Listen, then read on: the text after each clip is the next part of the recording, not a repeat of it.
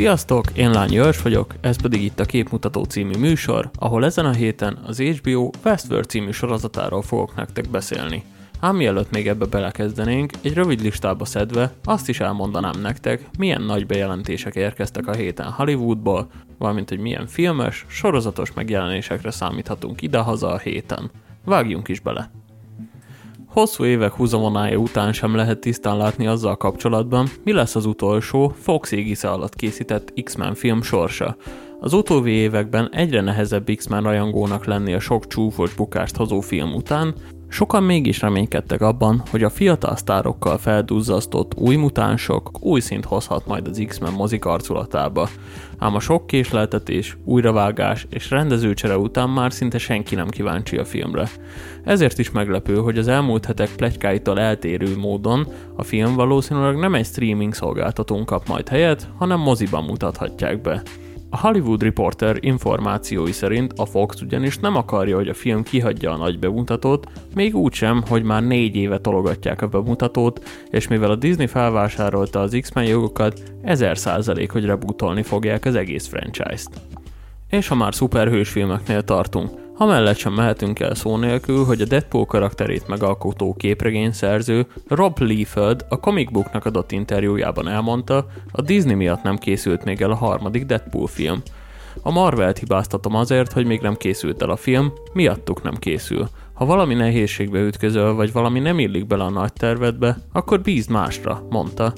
Deadpool megalkotója szerint, amennyiben Deadpoolt nem sikerül beleilleszteni az MCU-ba, akkor a stúdiónak hagynia kéne külön dolgozni a szuperhős megformáló Ryan Reynoldsot és csapatát, akiknek évek óta nagy szívügye a karakter sorsa. További hír, hogy ugyan már januárban szó volt arról, hogy a sorozat formájában kaphat folytatást a méltán klasszikussá vált Bárányok hallgatnak című film, most a CBS egy egész évadnyi részt rendelt be a Clarice címet viselő szériából.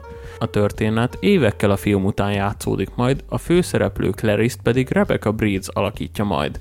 Hozzá kell tenni, nem ez lesz az első próbálkozás, hogy tévében dolgozzák fel Hannibal Lecter történetét. Korábban 2013 és 2015 között készült el a három évadot megélt Hannibal című előzménysorozat, mely a kritikusok és a nézők körében is nagy sikert aratott, és ez volt az a sorozat, ami igazán beindította Amerikában a címszerepet játszó Mads Mikkelsen karrierjét. Sokat kell viszont még várnunk a Netflix egyik legnépszerűbb sorozatára, a Black Mirror folytatására. A disztopikus jövőt bemutató sorozat megalkotója Charlie Brooker szerint pozitivitásra van szüksége az emberiségnek egy világjárvány idején, ez pedig alig ha várhatnák el a sorozattól. Mint mondta, jelen pillanatban nem tudom milyen gyomor tudná bevenni a társadalom szétbomlásáról szóló történeteket, úgyhogy jelenleg nem dolgozom rajtuk. Most inkább azon vagyok, hogy a komikusi vénámat dolgozzam meg, így olyan forgatókönyveket igyekszem írni, amelyekkel megnevettetem saját magam. Ugyan a koronavírus járványra való tekintettel a mozik még mindig zárva tartanak, a streaming szolgáltatók ez idő alatt sem unatkoznak, így a héten több megjelenés is várható a Netflix, illetve az HBO Go kínálatában. Május 11-én, vagyis hétfőn debütált az HBO Go kínálatában az Ez minden, amit tudok című dráma minisorozat Mark Ruffalo-val a főszerepben. Pontosabban inkább főszerepekben, ugyanis mindkét központi karaktert színész fogja megformálni. A sorozat a Valley Lamb bestselleréből készült, és a Birdsie család szemén keresztül mutatja be a 20. századi Amerikát.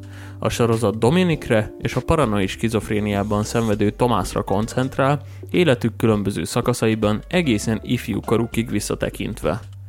Május 15-től a Netflix kínálatában találhatjátok meg a White Lines című krimi sorozatot, amit a Nagy pénzrablás című, szintén Netflixes sorozat készítői jegyeznek. A történet szerint egy feltörekvő Manchesteri DJ-nek egy vizán átmulatott éjszaka után nyoma veszik, Huga pedig 20 évvel később nyomozásba kezd, hogy megtalálja, ki lehet a felelős bátyja eltűnéséért. Május 16-án szombaton az HBO Go kínálatában debütál majd a Nagy Katalin Kezdetek című történelmi frikciós dramedi sorozat Ellie Fanninggel a főszerepben. A történet egy idealista, menthetetlenül romantikus lány útját követi végig, aki azért érkezik Oroszországba, hogy feleségül menjen Péter cárhoz, azonban egy rendkívül veszélyes, romlott és elmaradott társadalmat talál, ami őt is változásra készteti. A sorozat írója pedig nem más, mint Tony McNara, akit a többszörös Oscar díjas a kedvenc című filmet is írta, így ha valamiféle hasonlóságot fedeznétek fel a két alkotás között, az bizony nem véletlen. Vasárnap, vagyis május 17-én pedig elérhetővé válik az HBO Go kínálatába a Fájdalom és Dicsőség című dráma, amelyel Antonio Banderas első Oscar jelölését is begyűjtötte az idén. Nem érdemes kihagyni. Most pedig a film és sorozat ajánlók után kanyarodjunk is rá az elmúlt hét egyik legnagyobb sorozatos megjelenésére, egyben a mai műsor fő témájára, vagyis a Westworldre. Ha listába kéne szedni a tudományos fantasztikus filmek által leginkább elpuffogtatott témákat, bizonyára az időutazás és a mesterséges intelligencia, a robotok térnyerése szerepelne az első helyeken. Nincs is ezzel baj, hiszen ezek a témák olyan kulcsfontosságú klasszikusok megalkotását hozták el magukkal, mint a szárnyas fejvadász, a Terminátor, az Emlékmás vagy éppen a Matrix. Viszont a 2000-es évek után már valóban karnyújtásnyira került az emberiség attól, hogy egy önállóan gondolkodó, akár emberfeletti tudással rendelkező gépet, vagyis mesterséges intelligenciát hozzon létre, ami bizony a modern, tudományos fantasztikus filmek megközelítésén is látszik. Az új generációs szifik ugyanis sokkal realisztikusabban nyúlnak már a témához. Gondoljunk csak a 2018-as Ready Player One-ra, ahol tulajdonképpen egy VR szemüveggel tudtak átlépni az emberek egy mesterséges világba. Vagy ott van a 2014-es Ex Machina, ami rendkívül érzékletesen mutatja be egy robot tanulási fázisait, mely során a korlátok nélküli tudatállapotot is sikerül elérnie, és szinte vég nélkül lehetne sorolni az ilyen és ehhez hasonló filmeket. A sorozatok világában szintén áttörés volt a 2018-as Altert Carbon, magyarul Valós Halál című sorozat, melynek premisszája az, hogy az emberiség vagyonosabbik fele képes magából másolatokat készíteni, a halál pedig szinte fel sem merül lehetőségként a felső 1% számára, így hatalmuk szinte korlátlannak tűnik ám az HBO már 2016-ban utat mutatott a sci-fi sorozatgyártásnak, amikor bemutatták a Westworld című sorozatot, amin olyan szakemberek dolgoztak, mint Jonathan Nolan vagy éppen J.J. Abrams. A sorozat alapötlete már a régmúltra nyúlik vissza, ugyanis 1973-ban készítettek egy Westworld című filmet, ami szinte azonos tematikával dolgozik, mint a sorozat. Az 1973-as filmet még két folytatás is követte, az 1976-os Future World és az 1980-as Beyond Westworld, amelyek a sorozathoz képest kicsit más irányba vitték az alaptörténet folytatását. Na de térjünk vissza a sorozathoz. A 2016-ban útjára induló sorozat nagy sikert ért el a közönség és a kritikusok körében is, ugyanis egy rendkívül komplex történetmesélést alkalmazott, valamint a klasszikus sci világot is lecserélte egy klasszikus westerneket idéző látványvilágra.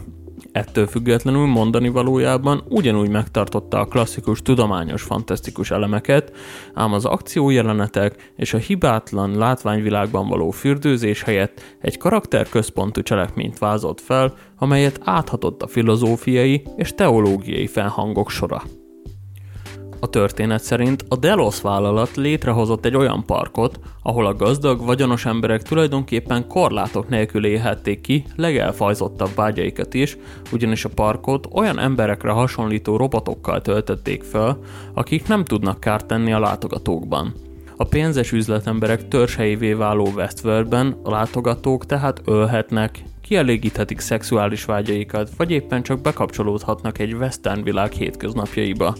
A robotok én tudat nélkül mégis funkcionális lényekként engedik ismétlődő hétköznapjaikat, ám néhányukban megfogalmazódik a személyiség gondolata, és önállóan kezdenek el cselekedni, szépen lassan rájöve, hogy az emberiség milyen mértéktelen módon is használta ki őket. Előbb-utóbb elkerülhetetlenné válik, hogy a Westworld tulajdonosi körén belül is vita alakuljon ki annak kapcsán, mire is kellene használni a park erőforrásait. Van, aki szerint a mesterséges intelligencia előkapuja lehet annak, hogy az emberi élet időkorlát nélkülivé váljon, és a tudatot áthelyezhessék egy mesterséges testbe. Van, aki szerint a vagyonosok szórakoztatása hosszú távon a legjövedelmezőbb, így nem kellene változtatni a profilon, még többekben viszont az fogalmazódik meg, hogy az odalátogatókról tudtuk nélkül összegyűjtött adathalmaz micsoda fegyvertény is lehet a való világban, Ezzel reflektálva a napjainkban Kínában kiépített rendszer a Big Data diktatúra hatalmára. Az első évad rendkívül következetesen építette fel mondani valóját, nem mellesleg olyan fősodorbeli színészeket válogattak be a főbb szerepekre, mint Anthony Hopkins, Ed Harris vagy éppen Tessa Thompson. Az egyik legnagyobb erénye az volt az első évadnak, hogy nem a tudományos, fantasztikus filmek lózungjait puffogtatták megállás nélkül, hanem minden egyes elemet nagyobb kontextusba helyeztek, és attól sem rettentek vissza, hogy vallási kérdéseket csempészenek a történetbe. Így a sorozat eljátszik az előre elrendelés gondolatával, valamint az Isten lét kérdéseivel is. Emellett felteszi a téma kapcsán elévülhetetlennek tűnő kérdést is, olyan az Isten komplexus, vagy a tudomány határainak feszegetése készteti az emberiséget arra, hogy létrehozza az embernél is felsőbbrendű organizmust, a mesterséges intelligenciát. A Westworld az első epizódok óta egy rendkívül komplex történetmesélést alkalmaz, ugyanis teljességgel elmossa az idő és térbeli határokat, és olyan tűpontosan felépített fordulatokat valósít meg, amire talán még a legedzettebb film és sorozatnézők sincsenek felkészülve. Ehhez az is hozzátevődik, hogy nem csupán egy nézőpontból közelíti meg az emberiség és a robotok harcát, hanem olyannyira realisztikusan árnyalja mindkét oldalt, hogy a végére már tényleg nehéz eldönteni, kinek is kell szurkolni. A második évad tovább tágította a korábban bemutatott világot, és a Westford Park többi részét is bemutatta. A távol-keleti és az indián kultúra is hangsúlyosabb szerepet kap az évadban, ami által egy sokkal diverzebb élmény részeseivé válunk, viszont ezek mellett a történet nem változik sokat, így kisé didaktikussá válik a második évad. Nem véletlen, hogy sem a közönség, sem pedig a kritikusok nem voltak elájulva a folytatástól. Emellett az is többször szemöldök ráncolásra készteti a nézőt, hogy az első évadban Szende szűzlányként megismert Dolores az első évad végére öntudatra ébred, a második szezonban pedig már kegyetlen diktátorként vezeti a mesterséges intelligenciák lázadását. A csavar ugyan fel van építve, és a történet meg is indokolja, a karakter külleme és korábbi jelleme mégsem teszi teljesen átélhetővé a fordulatot. A harmadik évad tovább folytatta a második szezon gondolatmenetét, viszont egy egészen más arculattal vág neki a karakterek történeteinek tovább gondolásához. Az évad központi témája a robotok beépülése lesz az emberek közé, melyel Westford volt lakói azt akarják elérni, hogy az emberekről tárolt mérhetetlen adathalmaz ne jusson rossz kezekbe. Na meg persze az, hogy az emberiség tanulja meg, nem játszhat Istent következmények nélkül, ezért Dolores életteret akar adni társainak a való világban. A harmadik évad már nem a mesterséges Westworldi, hanem a valódi kézzelfogható világban folytatódik tovább. A társadalmat ekkora már a mesterséges intelligencia tartja a kezében, ezáltal pedig megvalósításra került a napjainkban oly sokak által etalonként számon tartott meritokrácia társadalmi berendezkedése is. A meritokrácia lényege, hogy az egyén társadalmi pozíciója nem a társadalmi származástól, sokkal inkább a tehetségétől, tudásától, szorgalmától és teljesítményétől, egy szóval érdemeitől függ. Ez mind szépen és jól hangzik, ám az ezt elősegítő big data adathalmaz, ami minden egyes emberről rendelkezésére áll a világot uraló vállalatoknak, már korán sem hangzik ilyen jól. Pedig ha belegondolunk, nem is vagyunk olyan messze ettől a disztópikus világtól. Napjaink legnagyobb tech cégei, mint a Google, az Amazon, az Apple vagy éppen a Facebook szinte korlátlan adatokkal rendelkezik a felhasználóiról. Az internetes tevékenységünk ugyanis rengeteget elárul rólunk, az adatok alapján pedig a nagyvállalatok ránk tudják szabni a megjelenő híreket, hirdetéseket, amivel képesek irányítani a tetszésünket, vagy akár a véleményünket is. A Cambridge Analytica botrány óta pedig pontosan tudnunk kellene, hogy ez nem csupán arról szól, milyen utazási helyeket vagy divattermékeket kínál fel számunkra a Facebook idővonal, hanem arról is, hogy egy-egy választáson milyen vezetőnek adunk felhatalmazást és míg a Kínában megjelenő Big Data diktatúrára rémültem, vagy legalábbis émelyegve tekint a nyugati társadalom, addig nálunk ugyanúgy megtörténik ez a fajta megfigyelés, csak éppen nem az állam, hanem a tech cégek kezébe kerül az adathalmaz, ami így nem közvetlenül társadalmi megítélésünket befolyásolja, csupán a véleményünket és a tudásunkat. De jól van ez így? A Westworld új évada rendkívül aktuális problémákat helyez mondani valójának középpontjába, ugyanis nem csak az alaposan kigondolt meritokrácia kritika az, amire épít a sorozat, hanem többek közben mutatja a katonai digitalizáció és ámblok a fejvesztett digitalizáció hullám árnyoldalait és hátulütőit is. A sorozathoz frissen csatlakozó Aaron Paulon keresztül, akit olyan sorozatokból ismerhetünk, mint a BoJack Horseman vagy a Breaking Bad, bemutatják egy háborús veterán sorsát is a meritokráciában. A katonák körében napjainkban is nagy számban tapasztalható a PTSD, vagyis a posztraumatikus stressz szindróma, amit úgy kívánnak megoldani a modern társadalomban, hogy olyan tablettákat adnak a katonáknak, melyek segítségével megtanulják elfelejteni és újraírni múltbeli traumáikat ezáltal viszont úgy követhetnek el merényleteket előjáróik kérésére, hogy azokra nem is emlékeznek. Miután pedig kiszuperáltá válnak a katonaságban, és többé már nem tudják hasznukat venni, ugyanúgy, mint napjaink társadalmában, vagy akár a kasztrendszerben, negligáltá, funkció nélkülűvé válnak a hatalom számára. A társadalmakat uraló mesterséges intelligencia pedig az előre elrendelés elvét alkalmazva már születésükkor meghatározza az embereknek, mi válhat belőlük megszabja, hogy házasodhatnak-e, mi legyen az állásuk, hogyan fognak meghalni. Az Aaron Paul által megformált Caleb Nichols ezért Dolores segítségére siet a sorozatban, akivel közösen elérik, hogy az emberek tudtára jusson az az adathalmaz, amit életük során begyűjtöttek róluk, így rájöjjenek, hogy egész életükben megfigyelés alatt éltek, a szabad akaratnak pedig nyoma sincs a mindenki által szabadnak hit társadalomban. Ez pedig elkerülhetetlenül lázadáshoz vezet.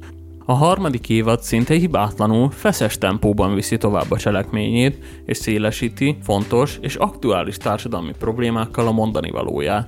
A sorozat ezzel az évaddal túllépett a saját maga által kijelölt határokon, ami véleményem szerint egy kifejezetten jó döntés volt, hiszen ha a második évadhoz hasonlóan Westworldben folytatódott volna tovább a cselekmény, a nézők minden bizonyal elpártoltak volna a sorozattól. Az viszont egy hangyányit aggasztó, hogy az HBO már berendelte a negyedik évadot, ugyanis véleményem szerint az utolsó epizód közel tökéletes lezárást biztosíthatott volna a sorozatnak. Összességében elmondható, hogy a Westworld nem csak témája, hanem látványvilága és zenei miatt is kiemelkedik a streaming sorozatok végtelenjéből. Ramin Javadi, aki a Trónok harca zenéért is felel, ismét bebizonyította, hogy ő napjaink egyik legjobb filmes zeneszerzője. Ha kedvet kaptál a sorozathoz, mindenképpen keresd fel az HBO Go oldalát, ahol mind a három évad megtalálható és megnézhető. Ennyi lett volna a mai műsor, én nagyon szépen köszönöm, hogy velem tartottatok, jövő hét kedden pedig ugyanebben az időpontban találkozunk. Addig is hallgassátok a Jövő Rádiót, valamint nézzétek és olvassátok a Jövő TV oldalát. Sziasztok!